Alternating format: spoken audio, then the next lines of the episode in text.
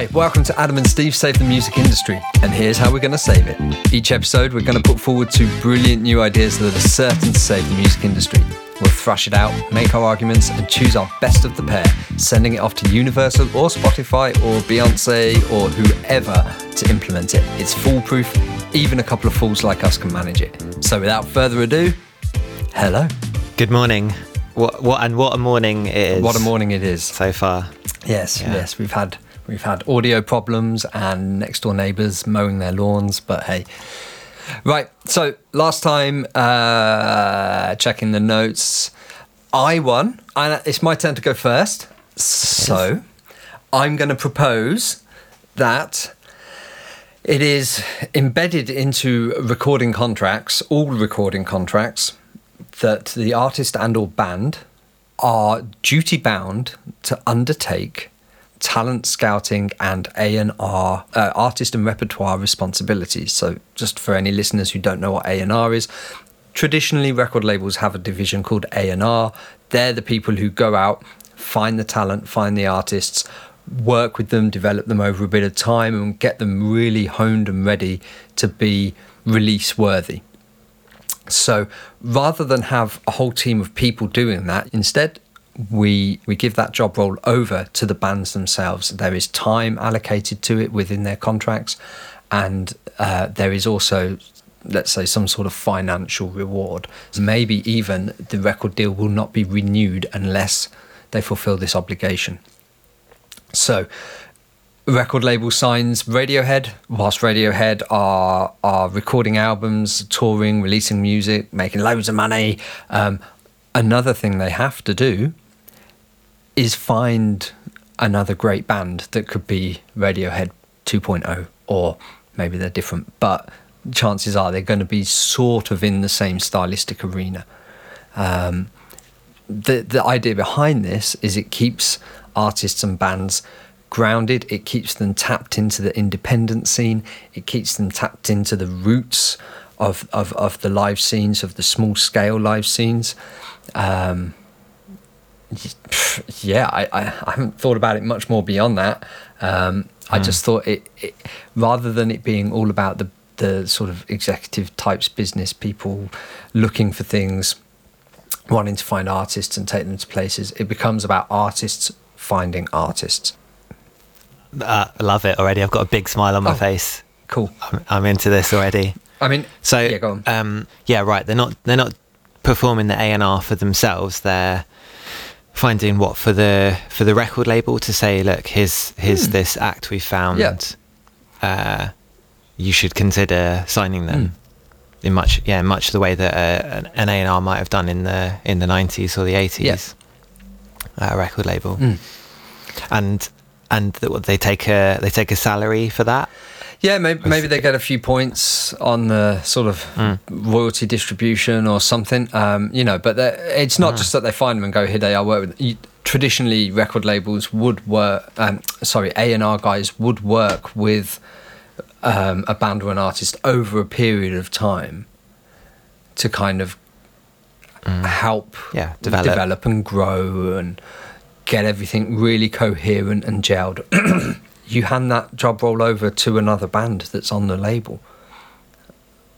I, I guess part of this also mm-hmm. ties into um, ideas of, of kind of coaching and teaching and how much you can learn about yourself mm. when you're trying to coach or teach someone else mm. about said topic. If a band's already been on the circuit for right. two or three years, they've got a nice lot of experience. However, they're also still a bit new and a bit dialed into to what's going on. More so than maybe some guy in his 50s who's been doing it for donkey's years and he goes, Oh, I have my methods and I know my ways and we do it this way. You know, there's, if you're younger, you're still more pliable, a bit more versatile, whatever. It's kind of like, you know, when you get those teachers who are like 23, 24 and they're, they're still full of all that, that hmm. vigor of youth and they're still like hip with the kids but at the same time they've got a lot of knowledge and a few years experience and it's, there's just this little kind of golden window where the kids love them and really respond to them they, they're not too old and haggard yet you know um, Yeah. kind of thinking along those sorts of lines Yeah, I love it. Uh, Like, and there's a um, I don't know how re- how recent uh, a thing this is, whether it's always sort of happened. I suppose um, it always has, but uh, the, like there's a definitely a trend of label of bands starting labels Mm. um, of of artists using the the capital that they've built up in uh, through their own recordings to to bring other people up. Um, I think of like a Jack White or a Kanye West or um, oh mate, well there you go. Uh, As always, um, you've got the like uh, the Apple record label Mm. that the Beatles set up, um, and I love that. I love this as a like formal extension of that into making it, uh, yeah, part of part of bringing it into the artist's practice. Uh, that alongside writing and recording, performing, they're also mentoring. Yeah, yeah, exactly. Um, because I think that would benefit everyone. I think that would benefit both the people being mentored and it would help open perspectives and and give create, creative ideas to, to those doing the mentoring. It would it would certainly be a two way situation. Mm. Yeah, I, I, like I've had an idea, or, or like, yeah, this this idea of like patronage rattling around in my head for a little bit recently. Um, you know, the the idea that if if the the sort of traditional like industry structure has gone away, is going away, or is changing, Mm. um, you know, what what other models have have there been? Do there continue to be for uh, creative industries um, that don't have a, a, a big, you know, a big in, industrial part of them? You know, musicians before recorded music had patrons, right? If you think of a like, I don't know, a, a, a Tommy Tallis or a like, I don't know, a, a, a, a pre pre classical, pre modern musician. They were they were a, a patron to a to a king or a duke or a church. Hmm. Um, like I, I, I'm, I'm wondering a lot at the moment about how how that could work. A modern visual artist right now might might have a patron in terms of like a like a collector that buys their work or particular galleries that they have like like you're talking about this kind of um, two-way street thing of mutual benefit where that that buyer or that gallery has has more access to the artist's work in exchange for the artist having more security in in their in their in their practice. And so, and so I wonder why why this isn't happening or why we're not aware of this already happening. Like what like where are those artists that are stepping up and doing that that mentorship doing that patronage Mm. for the people coming up uh, and doing it in more more than just it, like come on come and support us for a few dates on our world tour Mm. which you see a lot which is great but um have it have Yeah, it be where- a more a more cemented, established thing, right? Um, and, Yeah. and other people know that this is the band that so and so are mentoring um, and bringing to the forefront. And yeah, they they Yeah. tour together for maybe two or three years. Um, Hmm. Maybe even collaborate Hmm. on some works or something. I don't know.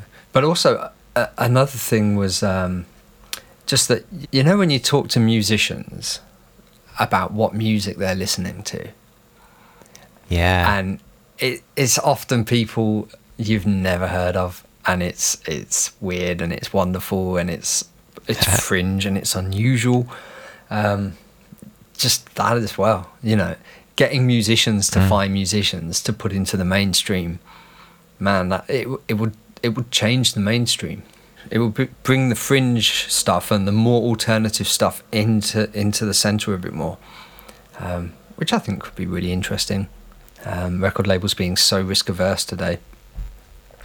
If you've got a panel of musicians arguing the case with the executives to sign this band, it might just swing it the other way and convince them to take a few more risks. like the I do wonder like to what extent like executives feel confident about their signings you know like Yeah, uh, like how how how do you how on earth do you go okay this is the one this is the one band in in in 10,000 Mhm. that that is going to have a career and and uh, like and so I feel like actually having that burden taken away and, and put onto artists Mm. that that a label already trusts. Um, yeah, I like. Yeah, I think I think that works as well. I think that works for both parties in that in that situation. it's Hmm. more about addressing the culture um, and so you set the wheels in motion now and then 10 to 15 years time that's that's when we start to see the results truly as as once everything's bedded in um, and everyone understands how this system would work and all the kind of creases have been ironed out um, that's when it would really start to pay dividends and we'd start to be exposed to music that they just wouldn't have otherwise been exposed to. Um, and then as you bring the wacky people, slightly more fringe artists uh, into the fold, of course, now they are required to A and R themselves and, and go out and find other people. And like I was saying before, you build in enough time and provision and resource into the job role to allow you know time every year for for the artist or every month or whatever for the bands to carry out these duties Uh, it's great. Yeah, yeah. yeah. Um, so, uh, so how about the uh, the risks, right? So, um, so say uh, whatever band we're talking about, Radiohead. Say Radiohead signs this new band. Um, uh, what would they be called? The uh, the Big Wellies. let's say let's say the, the Big Wellies Okay. get signed. Um, and they, they, they put this big expensive record out and it's a massive flop Yep.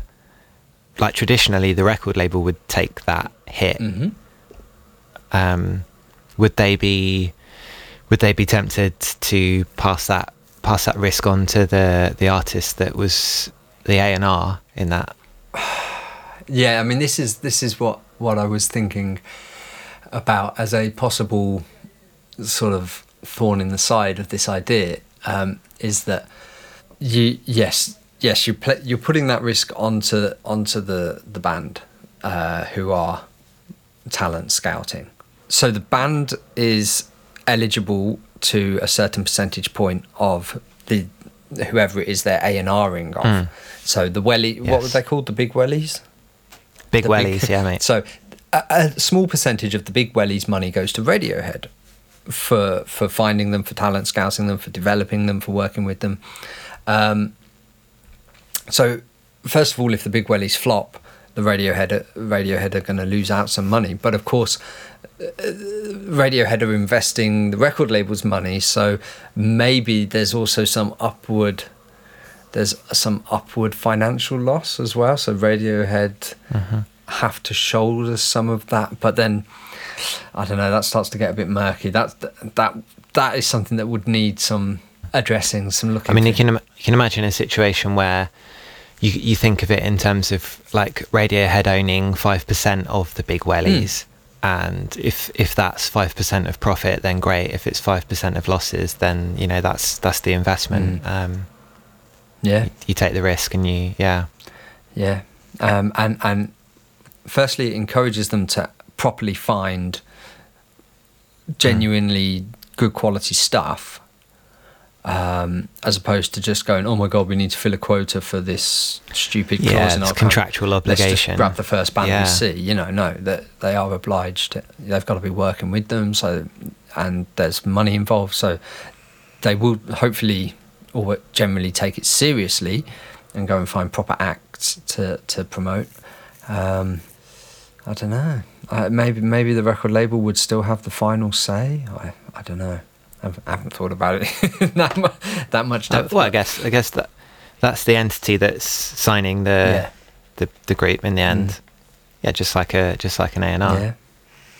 I suppose yeah. There's always going to be cases of A and R men loving bands and the labels just not feeling it. So Yeah, yeah. I guess that that's already a real world problem. So so yeah, the the end goal for that one is is um, more varied music, mu- musicians' music, uh, finding its way into Mm, the yeah, that's mainstream. interesting. You know, Yeah, um, yeah. It's like that. Um, the like on films, it's right. It's like from from the producers of The Hangover. yeah, From you know, Yeah. you could have you know, brought brought to you by uh, Bruce Springsteen. Yeah. Here here he is. Uh, uh, Big Legs, Yeah, Johnny Big Legs, Johnny Bigland. the new Yeah. new the new blues artist. Yeah, totally, man. Like, Yeah, I love that. do you remember a few years ago when um, Kanye West did some uh, collaboration with Paul McCartney, and and there were those Do, do I remember that? Do I want to remember it? those I don't know. those slightly suspect uh, social media posts of young people going, "Who's this Paul McCartney guy? This is what I love about Kanye. Yeah. He's always shining a light on unknown talent." you know, um, yeah, it would be like that. It would be amazing. Yeah. Right. I, I yeah, cool man. So like yeah, so that uh so you're arguing for um uh, artists doing A&R. Yeah. Yeah. Yeah. Nice. Um yeah, cool then. Are you, are you happy? I'll, I'll Right, yeah, uh, yeah. I'll pitch. Over to you. So imagine if you will, Steve, the best gig you've ever been to. Mm-hmm. Uh, do, do, you, do you remember that gig? What's what's uh, what's your best gig you've ever been to? I think the best gig I've ever been to was uh, Tokyo Ska Paradise Orchestra at the. Oh, yeah. um, at the oh my gosh, I've forgotten the name of the place uh, in London. Ja- the Jazz Rooms? Is it called the Jazz Rooms? I don't know. I wasn't there. No, you weren't there. That's true. Um, but yeah, oh my gosh, Ti you know, a band that played to ten thousand plus people in giant stadiums in, in Japan, coming in to um, England where hardly anyone knows of them, and it was a tiny little room, about three hundred people. Uh, a couple of dudes from the specials were there and jumped up on stage with them, totally uh, unscripted. Man, yeah, I was right at the front Ugh. loads of big sweaty And- Ska fans jumping around me, high fiving the band. Amazing, yeah. Oh, so good. Mm. And um, so you probably have quite a strong memory of that Mm-hmm. of that gig, not just of the the music, but you, you know you're talking about the the atmosphere in the room and Yeah. the you know the the sights, the sounds, the smells, Yep. all of those things. Yep. Do you remember uh, what what you what you ate and drank on Uh, that yeah, show? we we went for sushi beforehand. Um, Oh, nice. yep, at a place right next door to it, and then um, and then I think I had a beer in the venue, um, but then not wanting to lose my space at the front, Mm. like the, actually like leaning on wedge monitors. Um, I, I didn't Nice. drink didn't drink for the rest of the gig, and then came out of it at the end like all like dehydrated and manky and all. had to go and get some bottles of water and just like yeah, yeah, Amazing. it was Um, I, I want to talk to you about 4D VR gigs. okay. That's my that's my pitch this week. Nice. Uh, as as we said, gigs are amazing, Mm-hmm. and they're amazing because they're more than the music, because they're Mm-hmm. more than just that the record, right? Mm-hmm. So uh, the the Adam Staff 4D VR gig kit Yep. includes a, a VR headset that you put your phone in or whatever. I don't really care. Yep. Um, that's the sort of starter thing. You need that. Mm-hmm. Um, and then you you purchase on top of that gig packs, which include the uh, software itself, which I'll talk about a little bit later on in a bit more detail. Mm-hmm. Okay. But that's basically the the, the gig on on software. So like uh, the venue, the performance, the sound, all that kind of stuff. Mm-hmm. Uh, a little pack of um, uh, of smells in in little vials Right. that also plug into the uh, the headset, Mm-hmm. which then plugs into your nose. Um, That's a really graphic image. Just plugs into your nose. right up there. Yeah. like a like a um, like a scuba mask, right? But Yeah. a little bit higher. Yeah. Um, like food and drink. So so like bottles, cans, boxes of, of venue beer or or whatever. Yeah. Um, and instructions for how that should be like stored and prepared and stuff. And then other snacks or whatever things that that that, that venue might provide. Um, and then a, a little box of other 4D. Um, what I'm what I'm thinking of is sort of set dressing. Right. Um, so that that all comes, and uh, on on the night of the gig that you're you're wanting to go to, the like headset itself um, has has like room room scanning technology on it. Mm-hmm. Um, so it, it knows kind of the layout and the edges where the edges of the room are. Mm-hmm. But but this would this would map out, you know, your entire house if you wanted it to. Certainly, you, you'll need a, a bigger area than maybe just the one room.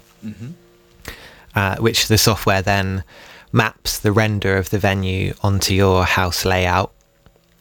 Um, you then um, unbox the set dressing box um, to to prepare areas of your house for the gig. So um, in the in the room that's going to be the the sort of main hall of the venue, you might have um, like a big rollout bit of bit of like floor covering that's really sticky, or that is like bumpy in a weird way. You ever been to a gig where the floor's quite quite bumpy in a in a weird way? yeah. um, there, there might in that there might be instructions to like break the lock on your own on your toilet door so that, that won't really close properly. um, or there might be sort of uh, like a can of soup that you need to like pour into the toilet bowl, Yeah. ready for when and- you turn up later on. and a, a pre-made a pre-made uh, big big sheet that's like sort of the size of like an A2 piece of paper that's just Hmm. it looks like a whole load of dirty sticker bomb like sticker bombed thing you know, which yes, is covered mate. in stickers and you got to stick that Yes. over the mirror in your bathroom yeah oh my god, yeah, Yeah. so good. Um, loads of indie band names that you've never heard of and are never going to Yeah. look up the big the big wellies. yeah um, obviously you put the vials into the into the headset. There's sort of a bunch of slots that you slot those into the smell vials. Hmm um, and then you would prepare like um, you might you might pre-pour the beers that you're going to order so they can sit out and get really flat and warm. Yep. Um, you might pre-cook maybe some burger or like a like a hot dog or whatever that Mhm. also needs to sit out and get to room temperature. Yep. Get really stale those kinds of things. Mhm. um, so that's all the prep, and then uh, yeah, when when you're ready to go to the gig, you would uh, go outside, pop your headset on, and and start queuing for the show. uh, yeah. and software would start, and maybe you know, thirty to forty-five minutes later, the doors would open, um, and you'd be able to go back into your house and uh, you know get get your beers, find your position in the in the venue. Yep. Obviously, all the all the VR stuff is happening there, so you know you've got the the sort of slightly odd choices that the sound tech has chosen for the house music while you're going in. Got the general Yeah. susurrus. Um, depending on the gig, you know there might be uh, you know three or four people there, or it might be like you say ten, tens of thousands hmm at a, at a big show. you might be Um, like like back row of of of, of Yeah. like Birmingham NEC, Wembley Stadium, yeah. looking looking at a, a, a, an ant-sized Bob Dylan. That's all right. yeah. um, the the software has lots of um, like AI uh, audience members, Yep. and uh, you know that that's sort of randomly done, so they could be like really quiet and respectful, or they could be sort of singing out of tune for the whole show, or The- sort of bumping into you a little bit, Yep. um, Holding their phones up and filming everything right in front of you. Yeah, right. Yeah. um, yeah, and then you know, gig, gig, good gig would start, lovely, all of that. Gig would end, normal, normal show stuff. hmm um, and then you have to sort of like you know you, you come out of the venue which is your house and probably do a sort of 25 minute walk to try and get to public transport or get in a taxi or whatever to try and get try and get home in the middle of the night. Yeah. that might be your your first time going to that gig a sort of typical version of that. Um, but uh, that you can use that software multiple times and there would be sort of random events that might happen on subsequent sort of playthroughs of that gig. Hmm um, like maybe one time you get all set up to do it and you the bouncer doesn't let you in you don't have ID or you your, your ticket's folded in a weird way that the machine won't scan. Yeah. Uh, you could have things where like the sound is just really bad. You can't hear anything and it's really muffled and boomy and uh, all of that. Especially if you're at the NEC or at Wem- Wembley Stadium or something. Yeah. Back in the back in row ZZ. Yeah. um, a couple of times you might have a venue power cut during the uh, especially like festival gigs if you've got uh, the software for one of those a, Yep. a power cut right in the middle of the show Do you remember Sim City on the Super Nintendo when when you Of course. you'd get a random Bowser attack, Yeah. and Bowser would come and Godzilla your city. You, you could have like Godzilla attacks, and they could be band themed as well. So let's say mm-hmm. I, I'm sure most people listening to this won't have heard of the Aquabats, but let's say you're at an Aquabat VR gig, you could have like the giant mechanical ape from their song Mechanical Ape turn up and, mm. and rampage the gig. Yeah, that Amazing. that would be quite fun. I'd pay for that definitely. Ah, that'd be so good. The um, the the pack that you would buy for your um your uh, ska band Mhm. show would come with uh, the the set dressing one would come with like lots of like big heavy pillows that you would have to um, once you once you'd walked to the front of your room and sort of Yeah. I don't know what you're pressed up against the table then you would somebody would have to place those weighted pillows all around you so that so that you couldn't move and you were sort of crushed at the front Yep. and maybe at particular points during the gig sort of push those weights right up against you Yeah. like this has really set set my brain off this morning so i was Mm. thinking like so that, that's great that's all lovely and that's contemporary gigs but what about like period shows wouldn't you love to go Oh, back wow. to like a a 60s 60s gig pre pre woodstock or a really early dylan gig or something Yeah, I mean, you said period though, man. I went straight to like Baroque. okay I was thinking like, let's go back several hundred years. Um, Wow. Everyone's in like, like you know, Tudor dress or something, and you're in some old manor mate. house in the countryside somewhere, and there's a little, there's a little chamber, chamber string section, just like, yeah, and and and yeah, you, you're drinking like, I don't know.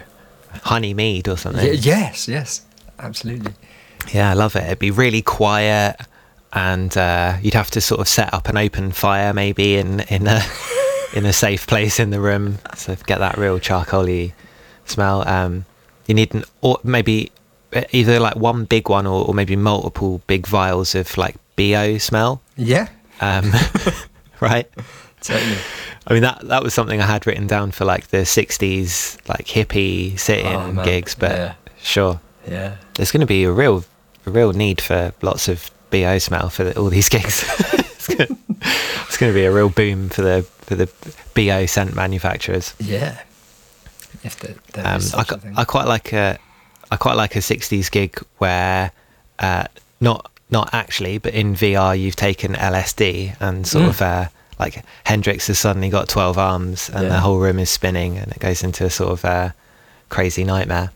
yeah. I'm, I'm well into this. Yeah, I- I mean- the, more, the more I talk about it, I'm like, wow, it's cool. Yeah, yeah, totally. I, I think it is a, a very groovy idea. Um, pulling it back a little bit, Yeah. um, how much does this cost, and what does that impact on Okay. accessibility?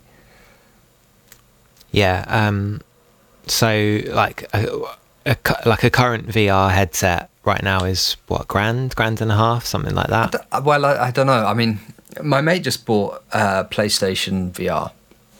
Uh, how much is that? Is that like 200, 300?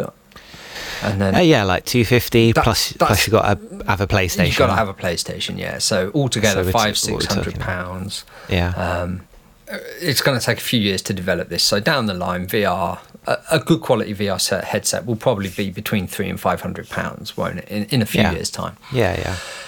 Um, that's a lot of money to pay. I mean, p- Yeah. people don't spend that on their music playback devices. People maybe drop No, I suppose. people might drop a ton on a pair of like fancy headphones but Yeah. re- realistically people don't spend that much on playback devices admittedly this is more than just a playback device and if Hmm. any vr headset could be used Yeah. then of course it's multi-purpose uh, it's multifaceted in that respect um, maybe subscribing to a, a company that sends Ah. you the kits um, Cool. and I'm sure future VR headsets might have things in them where you put little capsules of fluid and it, it kind of gives off uh, aromas and things um, for a bit more of a 4D experience. Um, I think I think some of the logistical stuff is obviously it's funny to talk about, but it's not really feasible. But to, to, I think the di- the diehard fan I think would be up that, that. would be the premium package, right? That's air quotes Yeah. premium package, uh, where other people actually come to your house and help enact the gig by pushing you around and. Yeah. and serving you lukewarm beers. Um, Yeah, but Oh, but yeah, uh, I think certainly as a consumer product, that would be cool because you could let's say several of you have all got these you know five to ten years in the future when VR headsets are more much more commonplace.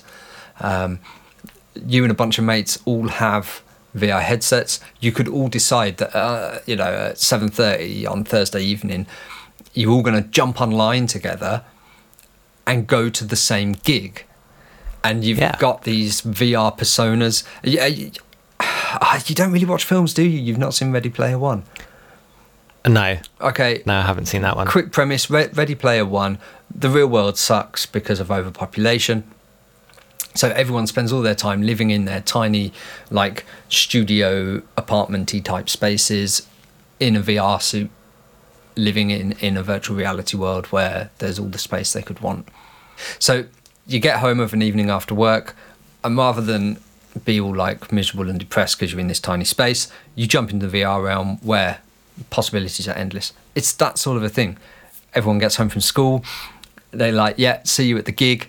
Everyone gets home, puts on their VR headsets. They all like show up in these recognizable VR avatars that they've got, and they're all at a Yep. venue that's VR, a real world place. And yeah, they go in, and there's, and maybe it's also populated with all other people from VR, whatever. Mhm. Yeah, So- why not?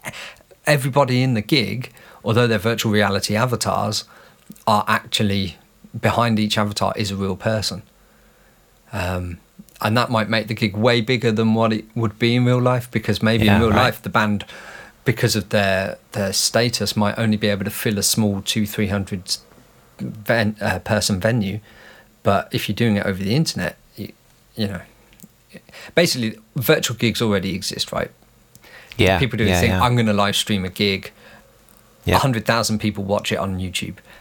What you're pr- suggesting is having those hundred thousand people all with VR headsets at the gig, vir- virtually, and so they're all Mm. Yeah. interacting. They can talk to each other. They can see each other. They can move around within the gig space. Yeah, That's- and and uh, yeah, get, getting that that full more than the music experience. Totally. And how Um, much? mm. And and how much would it cost a band to put on a VR gig, Well, logistically speaking? from a so from a technical point of view, like uh, like like a like an ambisonic mic Mhm. popped somewhere, 3D mic, Mhm. 3D uh, like camera, sort of 360 Mhm. camera somewhere in, in the venue, or an, an array of those to Mhm. get you a sort of um, like move aroundable 3D thing. Those things already exist. Yep. um, probably it would fall to like specialist venues, a, bit, Mhm. a bit like you have like Dolby certified cinemas. Mhm. You would have, uh, you know, four, 4D gig experience certified venues Right. um, that could that could be an add-on to the the band's tour. You know, they would just say, "Oh yeah, and in this one, you've got the option to to do this big 4D stream thing." Yeah. Um, that's that's how I would imagine that that working. Um, the, uh, with with obviously with with bigger artists and bigger tours, they they might want to have their own rigs for those things, Mhm. like they would with their PA or whatever. Um, I suppose yeah, and then venues yeah. venues would hire that out. Venues, you know, so even if you're Hmm. a smaller band, Yeah. you know, you would specifically book a venue that is 4D ready, and Yeah. you would tell all your fans about it, and they pre-order their tickets and pay in advance to cover the cost of. Yeah, yeah, yeah, totally. Okay, Yeah, yeah, yeah, makes sense, man. and I don't see why the the sort of pack that you get with the with the software the and the, and all the dressing Mhm.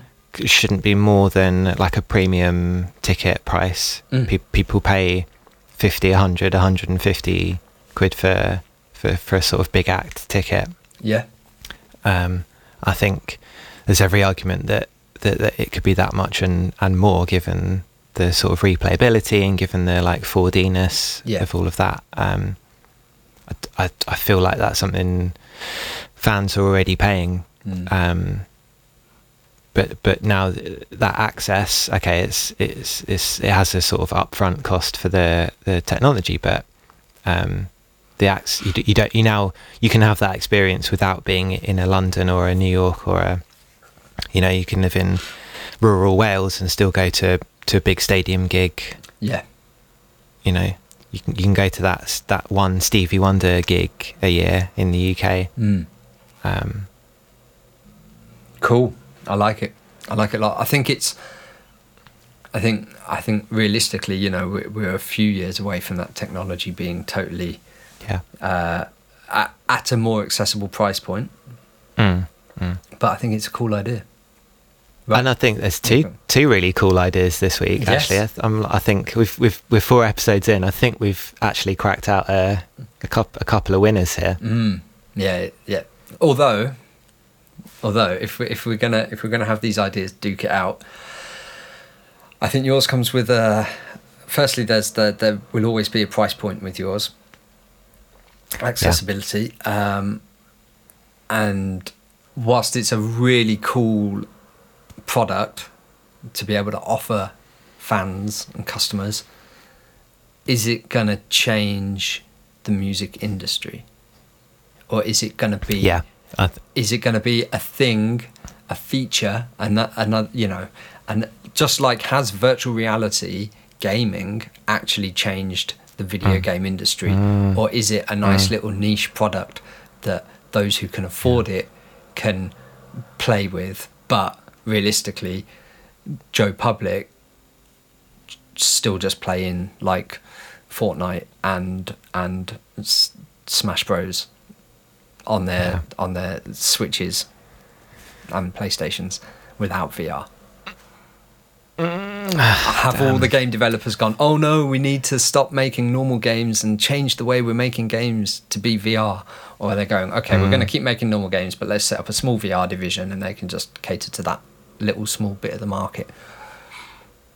You know that that's the one thought i have here is that is it a game changer that will save the music industry um, uh, I can't really. I haven't got anything to say to that except uh, I think you're right. I think you're right. I think it is like it's it's an extension of something that's already there. I don't think it. it uh, I mean, it's it's a great idea, and it will it will be able to bring live experiences to people who live in, like you say, live in backwater places, middle of nowhere. You know, what if you live on a tiny little island off the coast of New Zealand? like, no one's ever going to come to you to play a big Mm. gig. You can go to Woodstock, you can go to Wembley, you can go to NEC, or I don't know why I said NEC, Mm. but you know, you could go to the the Vienna Opera House and and see your favorite jazz artist. It, that sort of a thing um, and that's a that's an awesome product to have. But it's it's it's like an additional thing that's tacked on to the music industry, and Yeah. it's it's not going to change consumption trends or how money f- it's not going to massively change how money flows through the industry or or or anything like that. Is the way I'm looking at it. uh, yeah, I think you're right. Whereas having bands pick what bands get signed, as per my idea, I think has Yeah. more scope and potential to go, boom, wow, this is Mm. all a bit different, this is all a bit new, we've not heard music like this before, and so on and so Yeah, on. right. I I I think I think I think you're right. I think it's going to. I can see that being welcome across all parts of the that process. Like I feel like the upcoming artist is going to is going to find that really beneficial and and feel like um you know they're far more likely to trust uh, an established act than to trust a label Mm. I, f- I feel like um, an established artist who's doing this has, has got a great opportunity to like to mentor and to curate and to bring up music that they want to hear more of Mm. and I think and I honestly think the labels will be happy to to like wash their hands of A and R and just be like Mm. you know we I, I don't feel like we ever really got this this this right it felt like a bit of Yeah. a crapshoot Yeah. um very happy for somebody else to t- to take this on yeah. um, Uh, yeah. I think it's yours, lad. Okay, so we have a winner. Winner.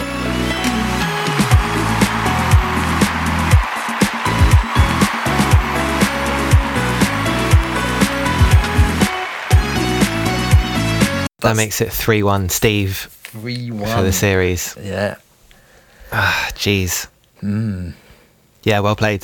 Thank you, man. Well man. played. But I mean, come on, Um, your idea is awesome, and part of me Yeah. suspects that already there are there are a bunch of nerdy IT people figuring out exactly how to do Mm. this, and that before long we'll see it, and the world will go, "That was Adam's idea." Yeah. Um, and then we, we can we can we can sue them even though they'd already had the idea. It would be like that um, Katy Perry flame tune. Yeah, right. Oh, man. my God. I, Can't- I can't believe. that came out the week after our, our copyright episode or something. Yeah. Was the it? week after the record. Oh, um, after the record. I don't think it's aired Yeah. yet, has it? The copyright one. Wi- Wibbly wobbly timey wimey. Yeah. So we're we're recording now the day before episode three comes out. Right. Yeah. There we go. Um, and episode so three when that is- drops- Yeah. Yeah, when that ah, drops tomorrow, uh, you'll have, you'll have already heard it, listener. Yeah. But um, and, uh, when we- that we- drops, you'll see how. Uh, yeah. Yeah, we almost should have done a, a, a posthumous kind of analysis, retrospective Mm. on that, shouldn't we? Actually, thinking about it, because. But you know what? Those those stories aren't going to go away. No, um, no, I not. think the more the more those judgments happen, I think the more the more copyright holders are going to be emboldened by it, and Mm. they're going to continue to to sue.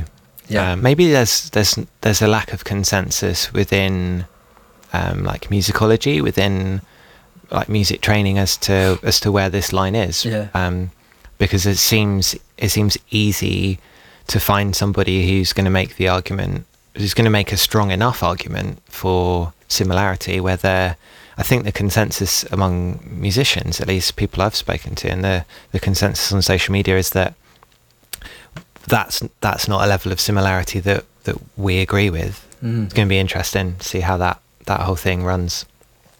Mhm. I don't like it very much at all. No, me no, thank you. Anyway, we should wrap this one up. Yeah. Well, that was episode four of Adam and Steve Save the Music Industry. Um, I hope you enjoyed it. And um, on the next one, we might have something a little special for you. But in the meantime, um, I've been Steve. You can follow me on the internet uh, places. Uh, most of it's at Opus Science. Um, as always, go to Bandcamp, buy my music. I recently released a, a indie game soundtrack.